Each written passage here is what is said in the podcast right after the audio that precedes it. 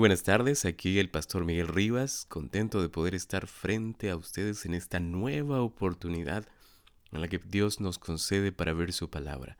Continuamos con el estudio de la revelación del libro de Apocalipsis. Hoy contento de poder entrar en una nueva etapa del estudio bíblico. No es algo nuevo porque seguimos con el libro de Apocalipsis, pero es una parte que se encuentra específicamente en los capítulos 4 y 5, que es como un puente antes de entrar al tema de los sellos. Eh, tenemos que ver este, estos dos capítulos y el contenido que, que tienen para poder entender a plenitud del libro de Apocalipsis y la profecía en sí.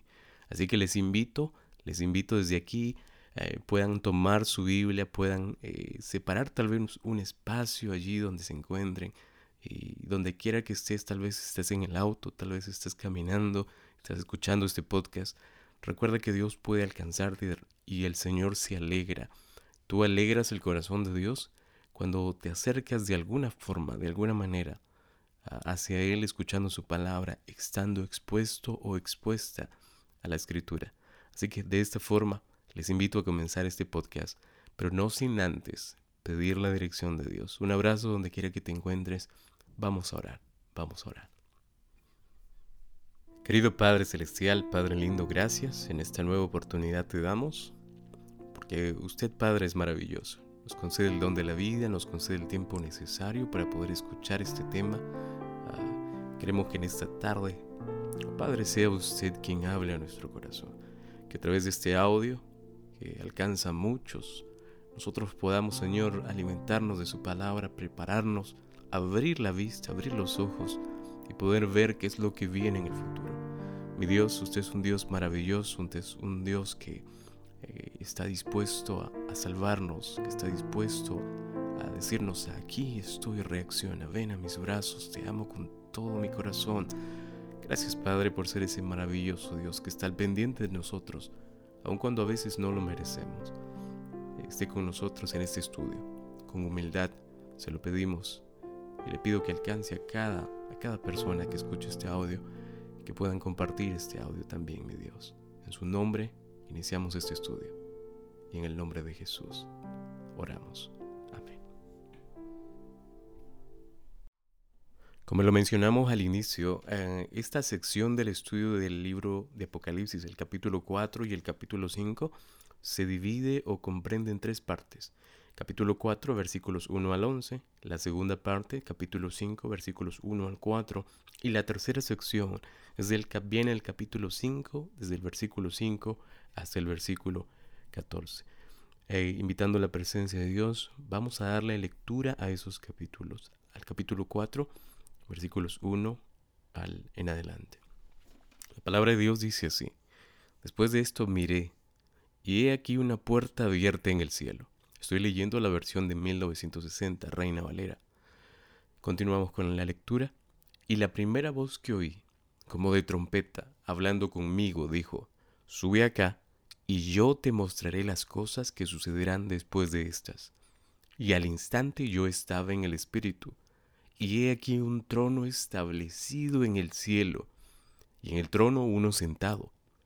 El aspecto del que estaba sentado era semejante a piedra de jaspe y de cornalina, y había alrededor del trono un arco iris, semejante al aspecto de la esmeralda, y alrededor del trono había veinticuatro tronos, y vi sentados en los tronos a veinticuatro ancianos, vestidos de ropas blancas, con coronas de oro en sus cabezas, y del trono salían relámpagos y truenos y voces, y delante del trono ardían siete lámparas de fuego, las cuales son los siete espíritus de Dios.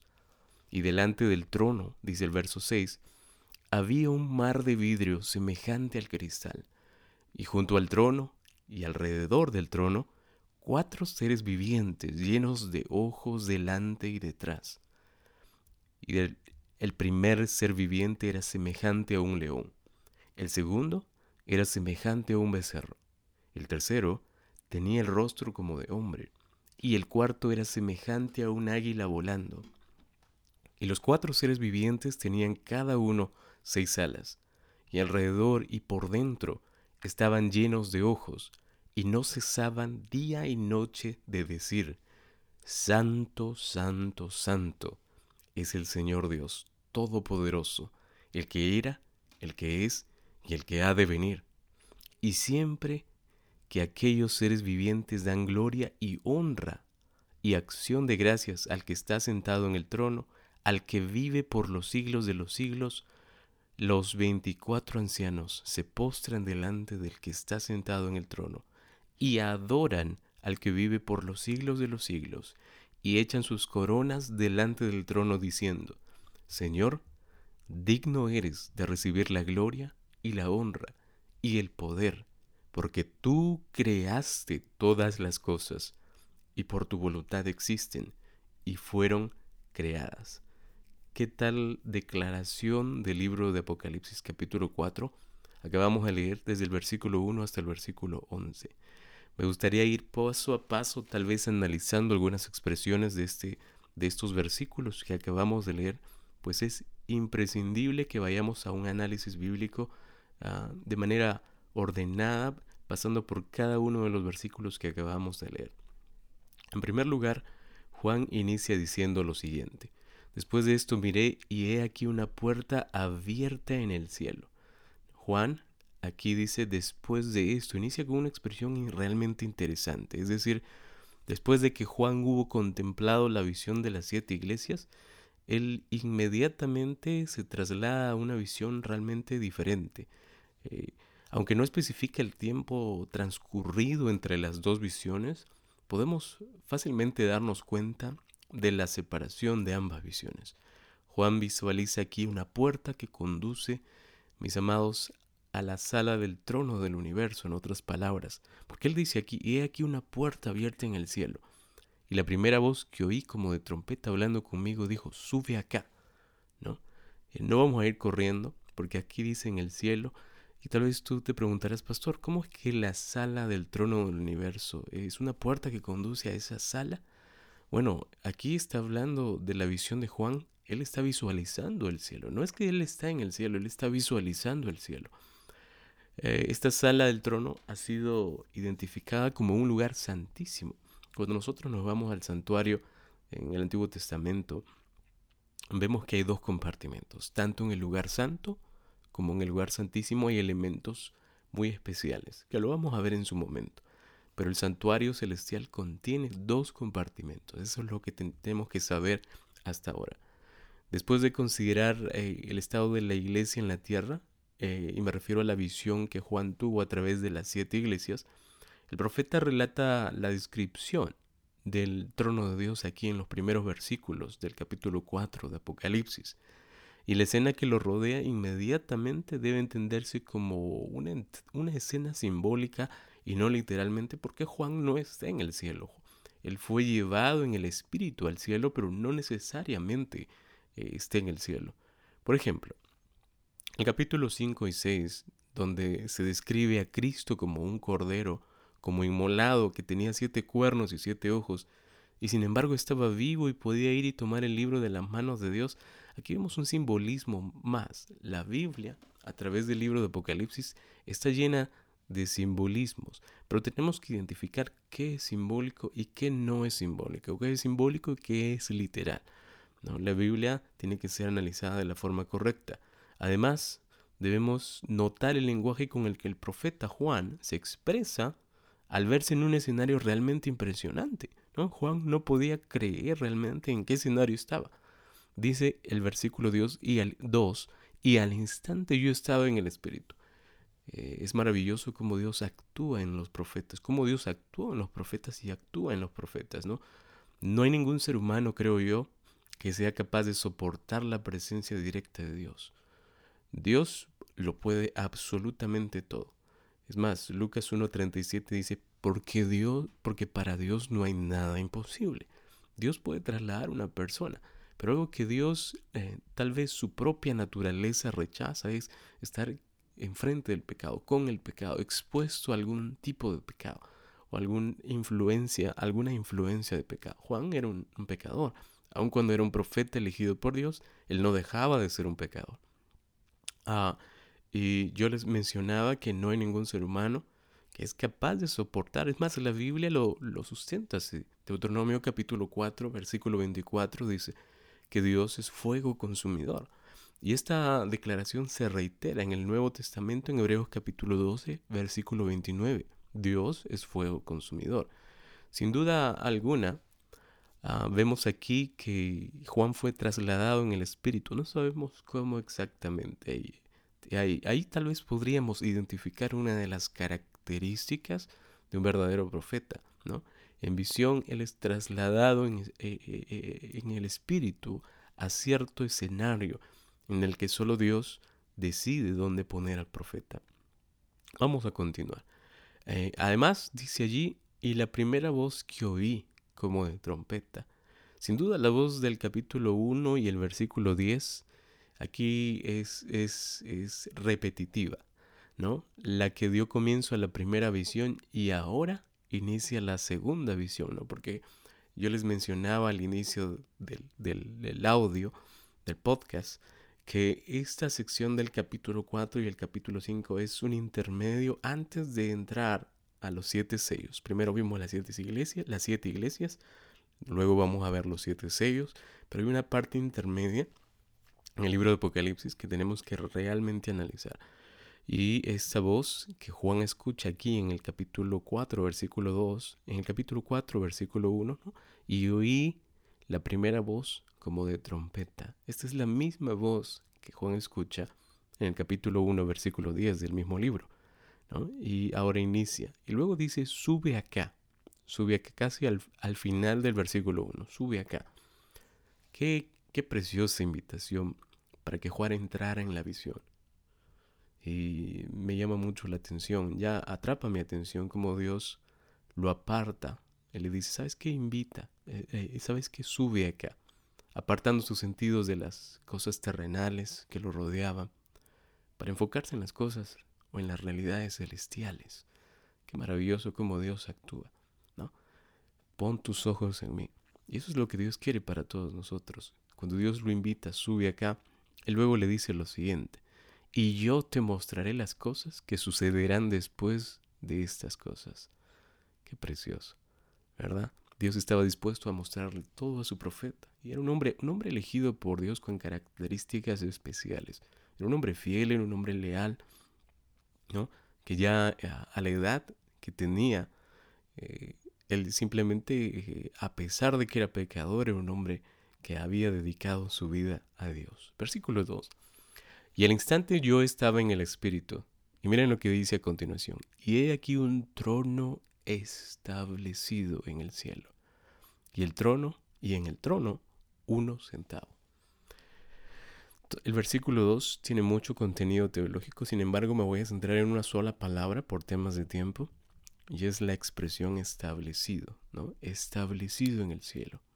Cuando algo esté establecido, yo ah, puedo pensar que no es algo que se ha puesto recientemente. El trono ya estaba en su lugar. Esto solo confirma la existencia del santuario celestial que podemos ver en, la palabra de Dios que existía ya desde antes, desde mucho antes. Cuando algo es establecido es porque está firme, ya fue puesto. Hay algunas personas que han llegado a interpretar que el, solo el trono se puso allí para que Juan pudiera verlo, ¿no? Dios, mis amados, tiene su trono en el cielo. Y hay un, hay un trono, hay un, hay un santuario celestial, ¿no? Ahora, el libro de Hebreos, capítulo 9, versículo 24, Hebreos 9, 24, eh, dice algo en referencia a eso solamente para corroborar, porque tal vez algunos de ustedes estarán pensando, pastor, ¿cómo es posible que exista un santuario en el cielo? Nosotros tenemos santuarios en la tierra que son las iglesias, es cierto, pero ¿por qué hay, es, es verdad que hay un, santuario en el cielo? Yo no quiero dejar ninguna duda eh, flotando, así que vamos a a mencionar lo siguiente a través de la palabra de Dios, como un escrito está. Hebreos capítulo 9, versículo 24 dice lo siguiente, porque no entró Cristo en el santuario hecho de mano, figura del verdadero, sino en el cielo mismo para presentarse ahora por nosotros ante Dios. Miren, el texto bíblico dice allí, porque no entró Cristo en el santuario hecho de mano, vamos a decirlo, por humanos.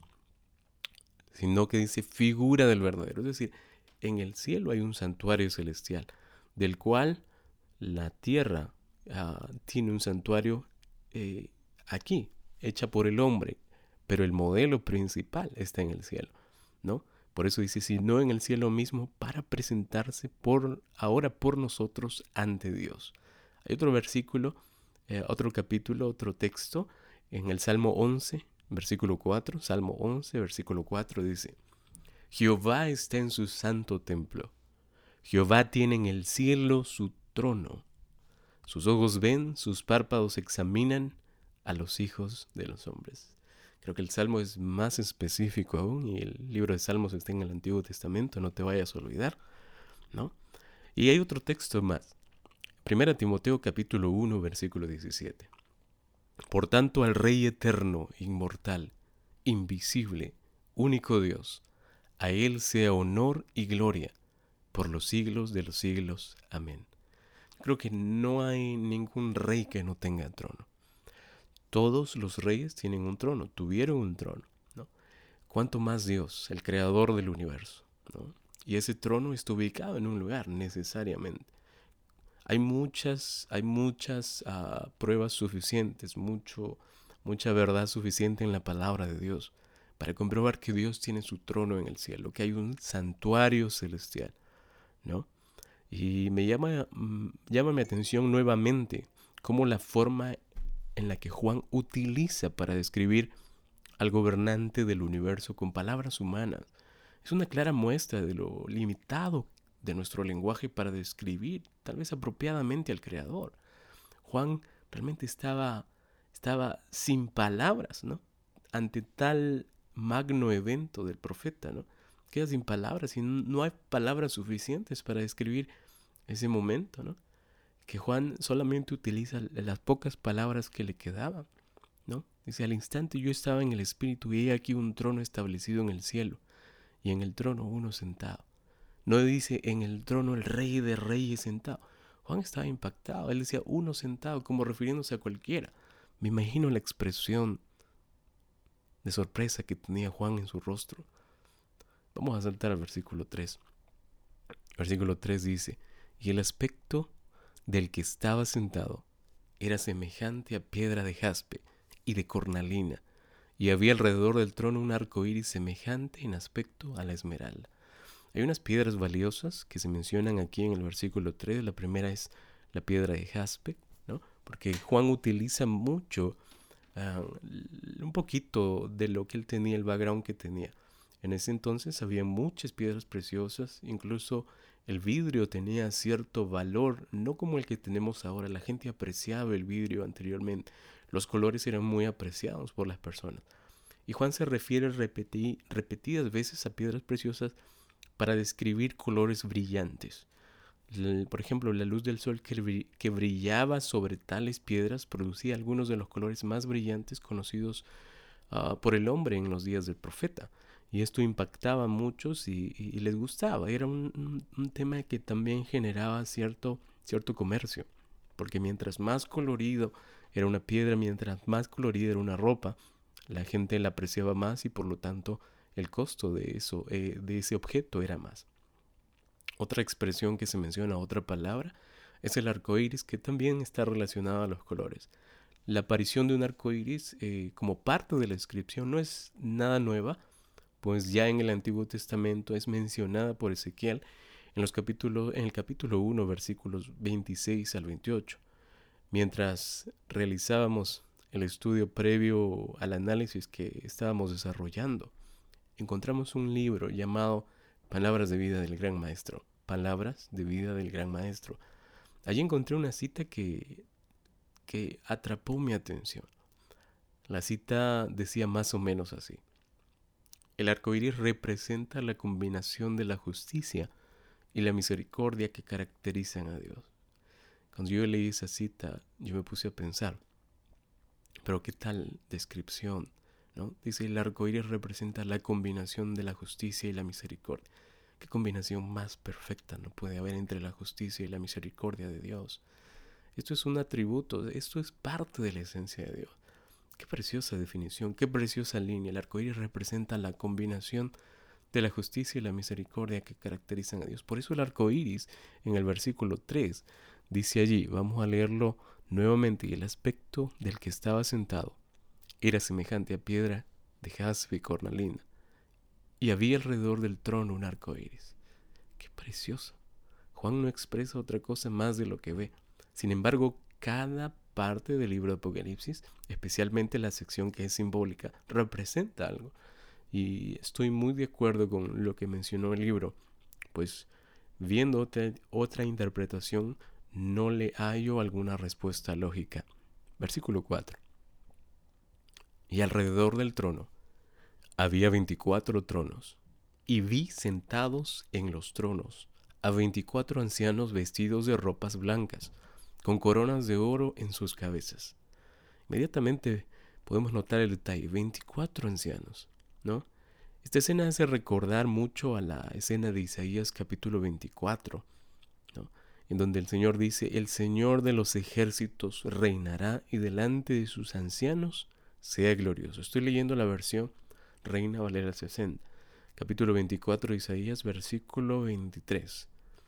El hecho de que los ancianos estén vestidos, dice aquí, hay una particularidad. Habían 24 ancianos sentados en los tronos, ¿no? Y vestidos de ropas blancas. Nosotros ya tratamos la, interpretación de las ropas blancas. Eh, simboliza que están revestidos de la justicia de Cristo, según el capítulo 3, versículo 4. Y además dice la cita bíblica que tienen sobre sus cabezas, ¿qué cosa? coronas. ¿no? Cuando nos vamos al idioma original en el que fue escrito el libro de Apocalipsis, que es el griego, ¿no? El griego, una lengua muy preciosa, vemos que la palabra allí para coronas es estefanos. Estefanos. Pastor, ¿por qué menciona esta palabra en griego? Bueno, yo personalmente soy muy, eh, voy a decirlo así, muy ah, estudioso de los lenguajes antiguos. Me gusta mucho el hebreo y el griego, ¿no? Y para estudiar la Biblia es necesario poder eh, eh, saber los idiomas bíblicos. No quiero decir que todos deberían saber, aunque sería lo ideal, ¿verdad? Porque así podríamos obtener una, interpretación más rica y, fiel al escrito bíblico, ¿verdad?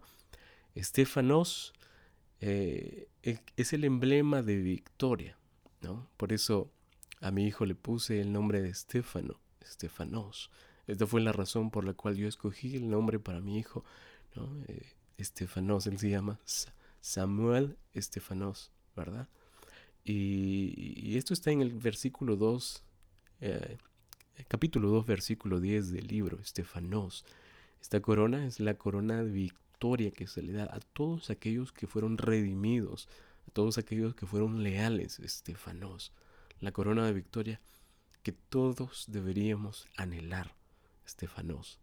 Algo que hay que mencionar es que este evento acontece antes de los acontecimientos simbolizados por los siete sellos. Como ya lo mencionamos, miren todo lo que está pasando antes de entrar al contexto de los siete sellos. Ahora vamos a continuar viendo quiénes son estos 24 ancianos en realidad yo oh, voy a permitirme dejarles eh, una investigación personal acerca de los 24 ancianos porque lo vamos a ver más adelante. Eh, yo estoy eh, muy abierto a poder saber, conocer junto con ustedes quiénes son estos 24 ancianos. Pero voy a mencionar algo. Algo que debemos tomar en cuenta es que estos 24 ancianos no son ángeles, pues eh, estos personajes están situados en lugares especiales, los tronos en este caso, y tienen vestiduras. Los ángeles no tienen vestiduras tal cual eh, representa, según el libro de Apocalipsis, ¿no? Las vestiduras, las vestiduras que significaba estar revestidos de Cristo. ¿Quiénes están revestidos de Cristo? Aquellos que vencieron el pecado, aquellos que aceptaron a Cristo como su Salvador personal. Los ángeles no hicieron eso, nunca harán eso, ¿verdad? Ahora luego dice, eh, además estos están situados en lugares especiales y además tienen vestiduras. Y mis amados, estos rasgos, en otras palabras, no indican claramente que son seres, que, nos indican que son seres victoriosos de forma muy clara. Seres victoriosos. ¿Cómo puede ser esto? Pues bueno, el detalle está en que la corona se le entrega al vencedor. La corona no es para los ángeles, la corona se le entrega al vencedor, en este caso a nosotros, a los que a los seres humanos. Sin embargo, lo interesante está en que estos vencedores, es decir, seres humanos que vencieron, ah, forman parte de un grupo especial, y me refiero a estos 24. Ahora, ¿tenemos suficiente evidencia, pastor? Sí, tenemos suficiente evidencia bíblica para afirmar esto. Algunas de ellas están en el libro de Isaías, capítulo 28, otras están en el Salmo 132, uh, Segunda de Timoteo, capítulo 4, Santiago, capítulo 1, Primera de Pedro, capítulo 5, y aún muchas más que están en las Escrituras. Hay mucha evidencia especial para reconocer e identificar a estos 24 ancianos y definitivamente no como ángeles. Yo te motivo de forma personal a que puedas realizar un estudio muy diligente ¿no? De este tema de los 24 ancianos en la misma Biblia y puedas compartir tus respuestas. Eh, eh, toda respuesta, todo comentario, todo aporte será contemplado en el siguiente episodio de nuestro estudio. Eh, te recuerdo que puedes enviar todo esto a través del Facebook de la radio todas las intervenciones van a ser respetadas y comparadas a la luz de la palabra de Dios.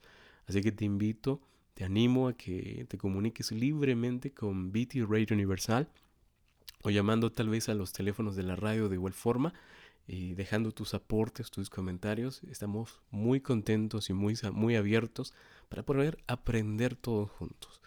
Vamos a continuar. Versículo 5. Versículo 5. Y del trono salían relámpagos y truenos y voces, y delante del trono ardían siete lámparas de fuego, las cuales son los siete espíritus de Dios. Qué, qué tremenda esta cita. Es pequeñita, pero el texto bíblico dice allí, vamos a volver a leerlo nuevamente, versículo 5, y del trono salían relámpagos y truenos y voces, y delante del trono ardían siete lámparas de fuego las cuales son los siete espíritus de Dios. Imagínate ese escenario. Salían relámpagos, truenos y voces. Y delante del trono, además, ardían siete lámparas de fuego. Estas lámparas que menciona el, profeta representan los siete espíritus de Dios, mientras vemos también candeleros en el capítulo 1 que representan las iglesias. Me encanta mucho la representación. Eh, cuando digo que representan las iglesias, eso lo pueden revisar en el versículo 20. Pero cabe mencionar, mis amados, que el número dado por Juan, y me refiero al 7, eh, podemos encontrarlo muchas veces, repetitivas veces, porque tiene un grado de importancia a lo largo de la Biblia. Cuando Dios repite o reitera algo es porque Dios quiere enfatizar algo, ¿no? Si nos damos cuenta y dedicamos tiempo a estudiar la palabra de Dios, vamos a encontrar que el número 7 aparece más de 300 veces a lo largo de la Santa Biblia, ¿no? Podríamos revisar algunos ejemplos y tal vez podemos mencionarlos ahora. Ah, por ejemplo, los siete días de la creación. Eh, otro ejemplo, las siete veces en las que Naamán fue sumergido. El libro de Proverbios también menciona que hay siete cosas que Dios aborrece. El Señor Jesús en el Nuevo Testamento ordena que perdonemos 70 veces siete y aún muchas más. Esto es interesante porque nos lleva a pensar que el número 7, según el análisis, indica o indicaría algo pleno, algo completo, algo perfecto. En definitiva, el 7 es un número que a Dios le agrada. Y, me, llama, me llama realmente la atención. Además, eh, dice allí siete lámparas. Ya mencionamos que estas siete lámparas tienen un propósito, tienen un significado, pero dice siete lámparas de fuego. El fuego mis amados, en toda la Biblia es uno de los elementos que son escogidos por Dios para representar la presencia del Espíritu Santo. Vamos a saltar al versículo 6. Y luego dice el versículo 6 de la siguiente manera. Y delante del trono había como un mar de vidrio, semejante al cristal, y junto al trono, y alrededor del trono, cuatro seres vivientes, llenos de ojos delante y detrás. Juan utiliza las ideas, los pensamientos que él tiene. ¿no? Él no crea palabras, no crea escenarios, él simplemente hace una descripción de lo que ve. el mar de vidrio, ¿no? Delante del trono había como un mar de vidrio semejante al cristal. ¿Qué tal la expresión de Juan?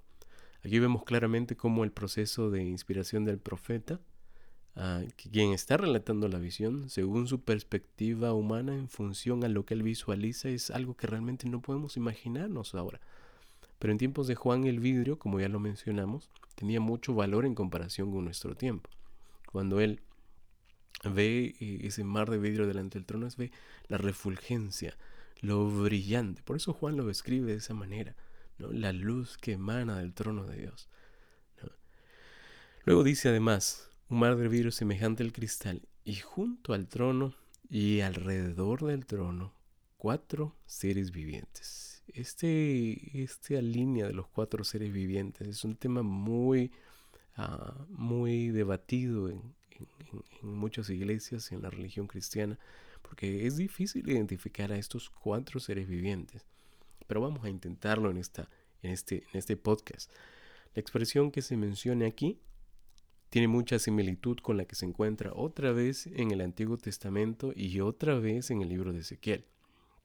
Tenemos que considerar que es, eh, no debemos dejar pasar ningún punto importante.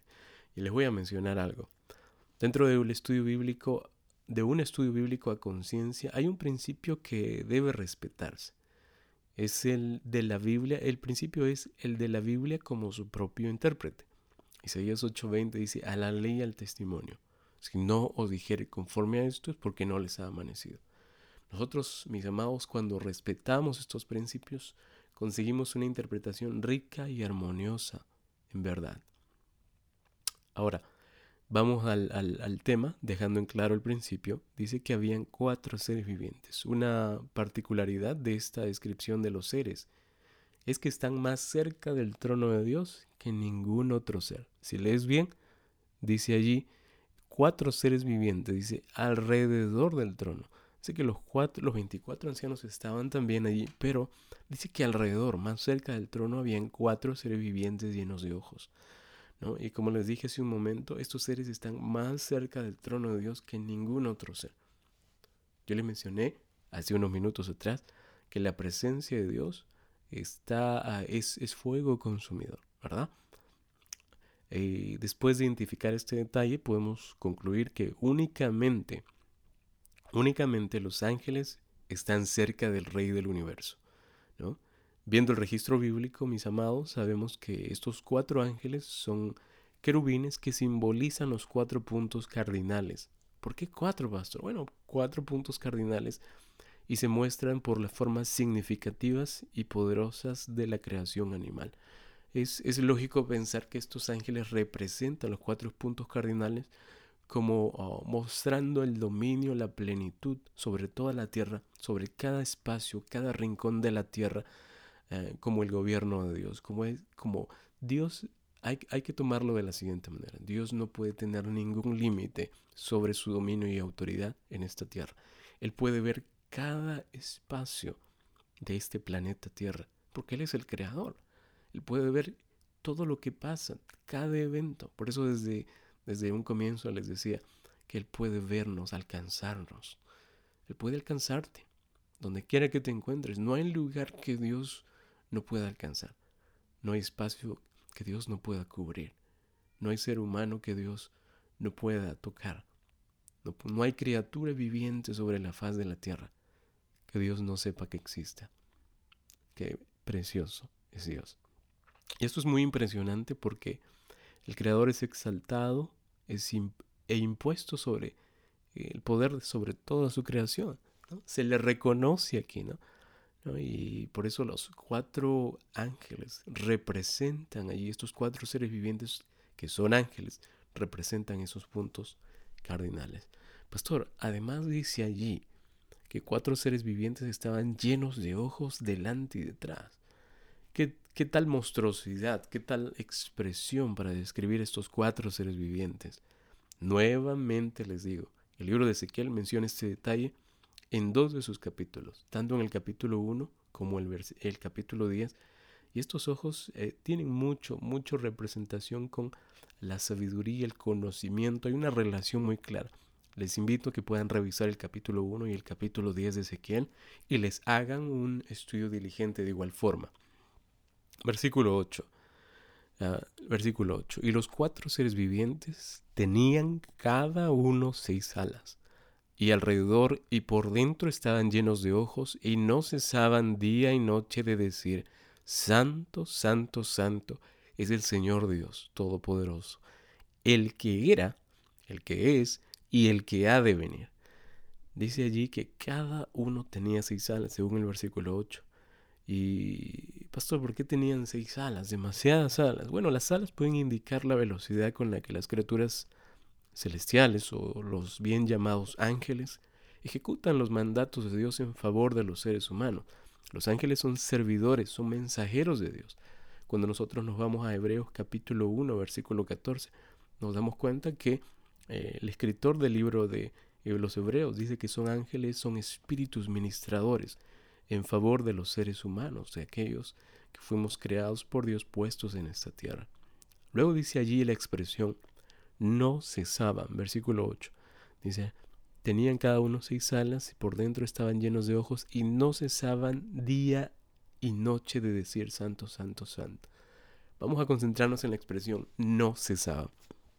El poder divino que sostiene el universo, queridos, nunca descansa.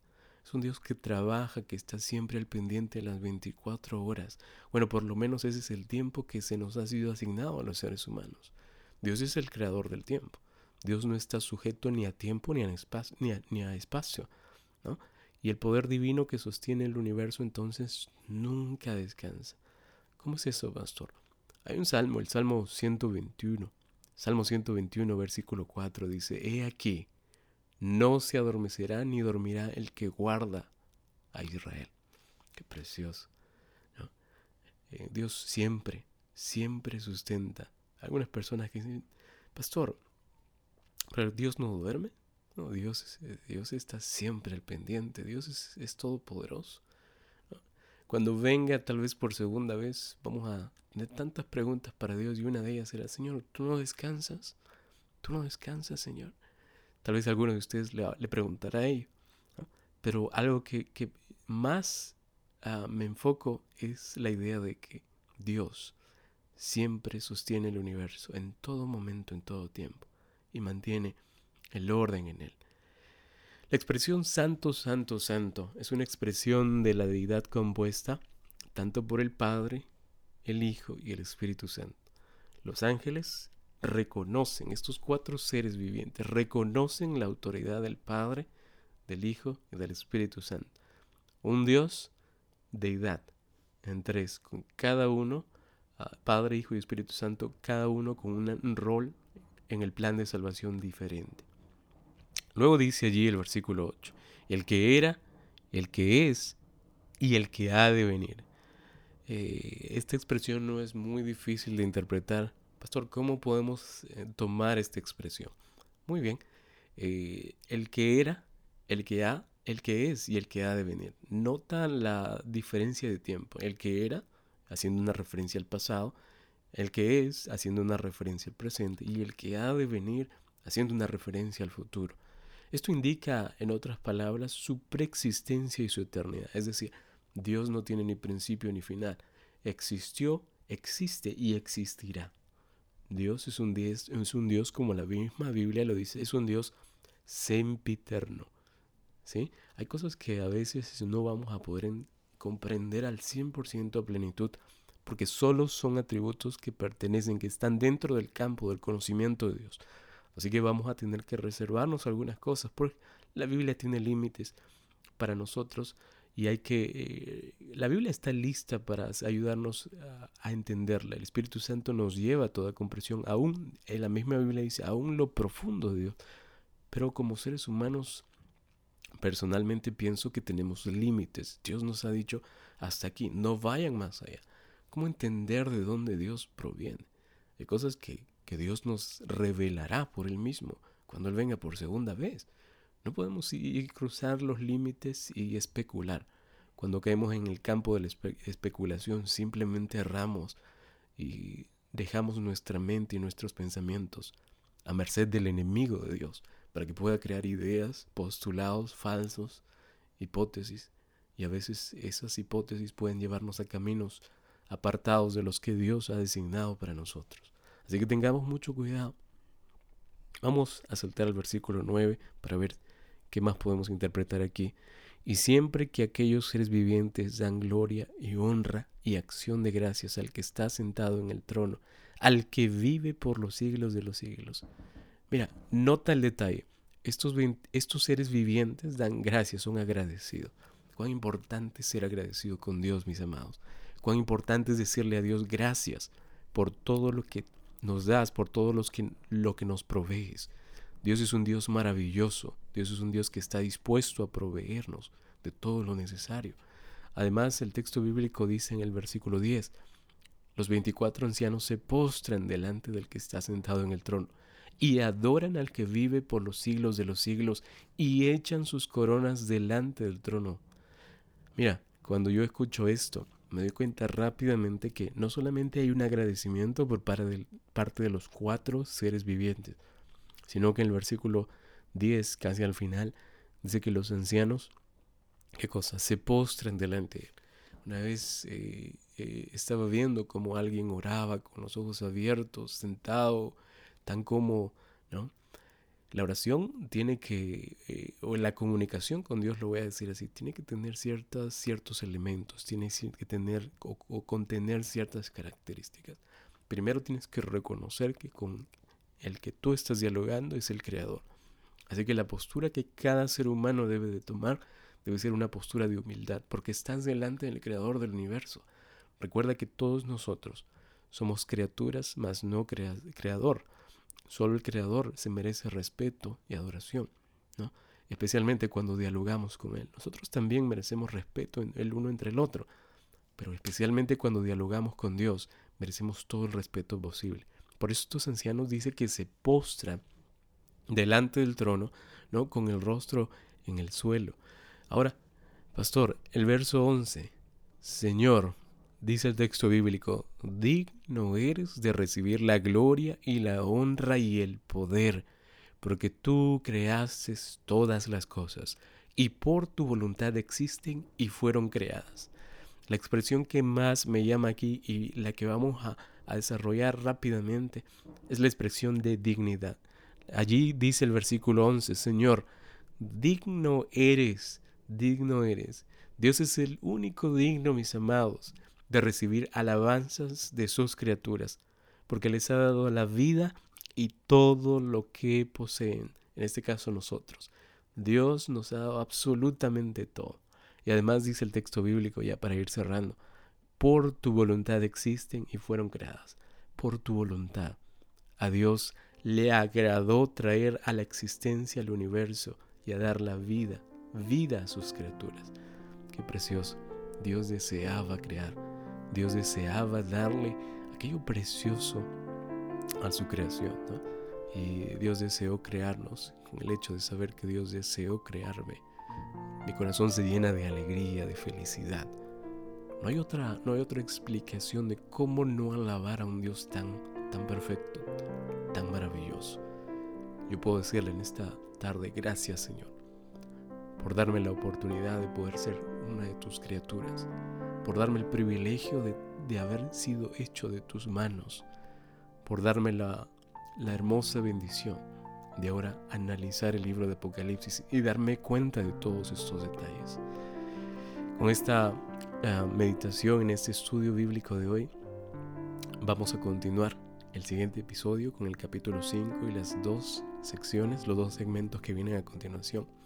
Y quiero agradecerte quiero tomar el tiempo, los pocos segundos que nos quedan para agradecerte por escuchar estos podcasts, por compartirlos. Una vez más, recuerda que cuando compartes este podcast, compartes esperanza y te conviertes en un instrumento en las manos de Dios. Donde quiera que te encuentres, permite que Dios te alcance. Permite, Dios está dispuesto a tocar tu vida, a tocar tu corazón y a cambiarla como Él quiere Recuerda que Dios, de Dios solo vienen bendiciones, de, Dios solo vienen eh, beneficios, ventajas. Recuerda que es más importante agradar a Dios que agradarse a sí mismo. Que Dios te bendiga y vamos a terminar con una oración. Vamos a terminar con una oración. Querido Padre Celestial, gracias Señor porque nos das el hermoso privilegio de ser hijos tuyos, de tener la oportunidad de estudiar tu palabra para continuar preparándonos para esa segunda venida. Señor, cuán magno evento viene pronto a realizar en esta tierra. Ayúdanos a no solamente nosotros estar preparados, sino también nuestras familias, nuestros amigos, a todos los que conocemos, los que nos rodean. Ayúdanos a ser instrumentos en tus manos, puentes a través de los cuales tú puedas alcanzarnos. Mi Dios, gracias por este tiempo hermoso en tu presencia. Bendice a cada oyente, a cada persona que escuche estos audios, donde quiera que se encuentren, y también bendice a las familias a los cuales ellos representan. Te lo pedimos todo y agradecemos. En el nombre precioso del Señor Jesús.